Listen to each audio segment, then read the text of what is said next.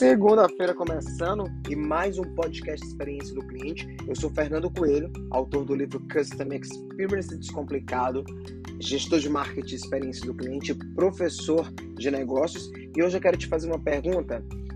Por que o script ele é tão importante no processo de atendimento? Me fizeram essa pergunta essa semana e eu trago ela para você com uma explicação. Quando a gente fala sobre atendimento ao cliente e, sobretudo, sobre entrega de experiência, é fundamental que exista processos bem desenhados para que o padrão de qualidade dessa loja, desse negócio, do atendimento em si, seja igual em todos os atendimentos, independente se quem está atendendo é João, Maria, Pedro, Malaquias, né?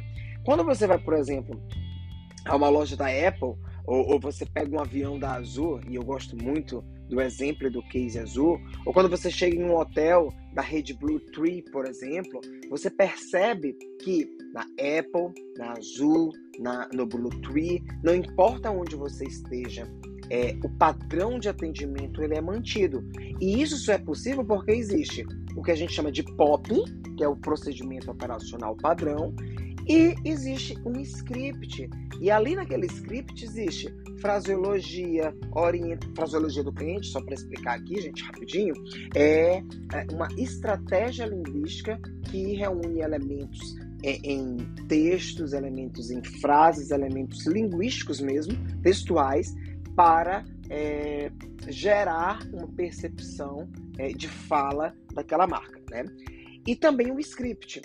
O script de atendimento do cliente, ele é um roteiro que vai conter ali, é importante que contenha, as etapas que o atendente deve seguir quando ele for entrar em contato com os clientes da empresa, e as falas que eles devem utilizar.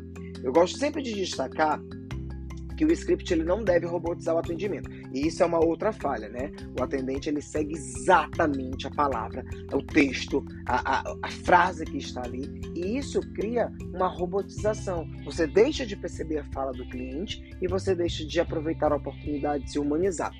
Fernando, me dá dicas aqui de como utilizar o script. Primeiro, use o script como um guia para o seu atendimento.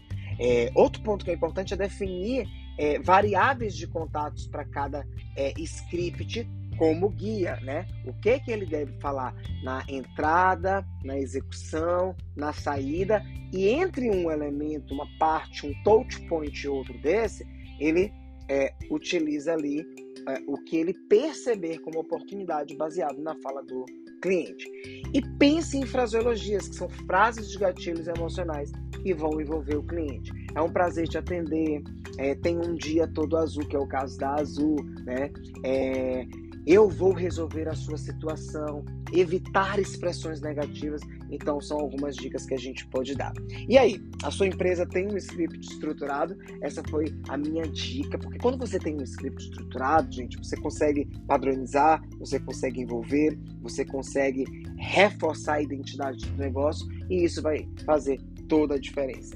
Então, eu quis deixar essa dica aqui essa semana para você, e eu espero que você tenha gostado. Compartilhe com seus amigos gestores e empresários que atuam no mercado, e se curtiu, compartilhe aqui e faça também uma maratona aí nos outros podcasts. Até a próxima segunda.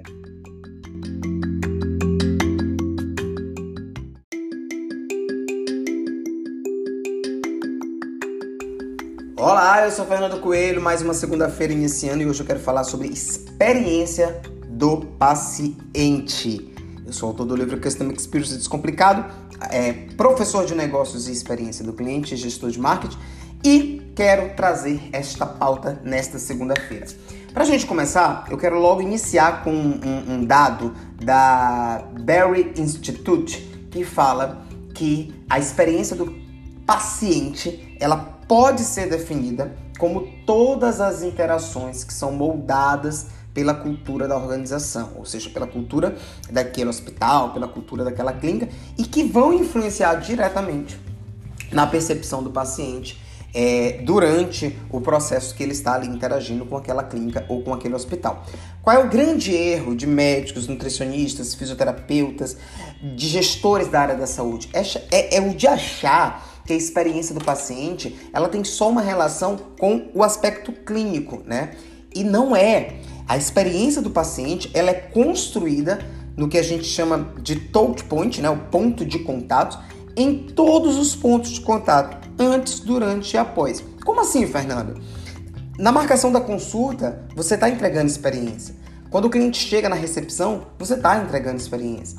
A interação do seu paciente com o atendente, com as enfermeiras, com os assistentes, com a copeira, aquilo é entrega de experiência do paciente. O pós-clínica, entrega de resultados, todo o processo de conexão emocional, de empatia, com todas essas pessoas que fazem um hospital ou que fazem uma clínica, quando eles interagem com o paciente, faz parte da experiência do paciente. E aí é preciso que os donos de clínicas, gestores de hospitais, eles pensem em, poxa, como é que eu posso melhorar o meu processo de operação de atendimento, o meu processo de marcação de consulta, que tecnologias eu posso utilizar, que tipos de recursos como agendamento, como entregas de exame, como entregas de resultado eu posso utilizar.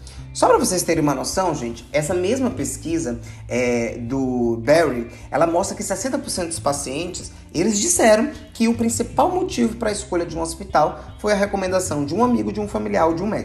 O que é que isso significa? Que quando alguém vai a um especialista ou vai a um hospital e se sente bem com todos os aspectos pré, durante e pós, e o aspecto clínico, obviamente, com o resultado, ele vai indicar, né? E quando a gente trabalha com a experiência do paciente, a gente consegue aumentar o engajamento do time, melhorar a percepção do paciente, estimular a lealdade, esse paciente volta, estimular a indicação, esse paciente vai recomendar, né? E aí você consegue ter mais resultados. Existe uma metodologia que eu sempre ensino nas minhas aulas, mentorias, cursos, livros, que se chama NPS, né? Que é uma pesquisa de satisfação. E aqui no Brasil, a pesquisa de NPS tem uma média de 59%, o que nos abre um grande espaço para melhoria de experiência do paciente, principalmente quando a gente compara com a média americana e sul-africana, que o NPS é de 90%. Então, isso já nos dá uma visão de que existe muita, mas muita oportunidade para clínicas, hospitais, pessoas que atuam na área da saúde melhorar a experiência do paciente além do aspecto clínico. Esse foi o nosso podcast Experiência do Cliente de hoje, falando sobre a experiência do paciente. Eu espero que você compartilhe aí com seus amigos médicos, nutricionistas, psicólogos e faça esse podcast chegar em quem precisa. Um abraço e até a próxima.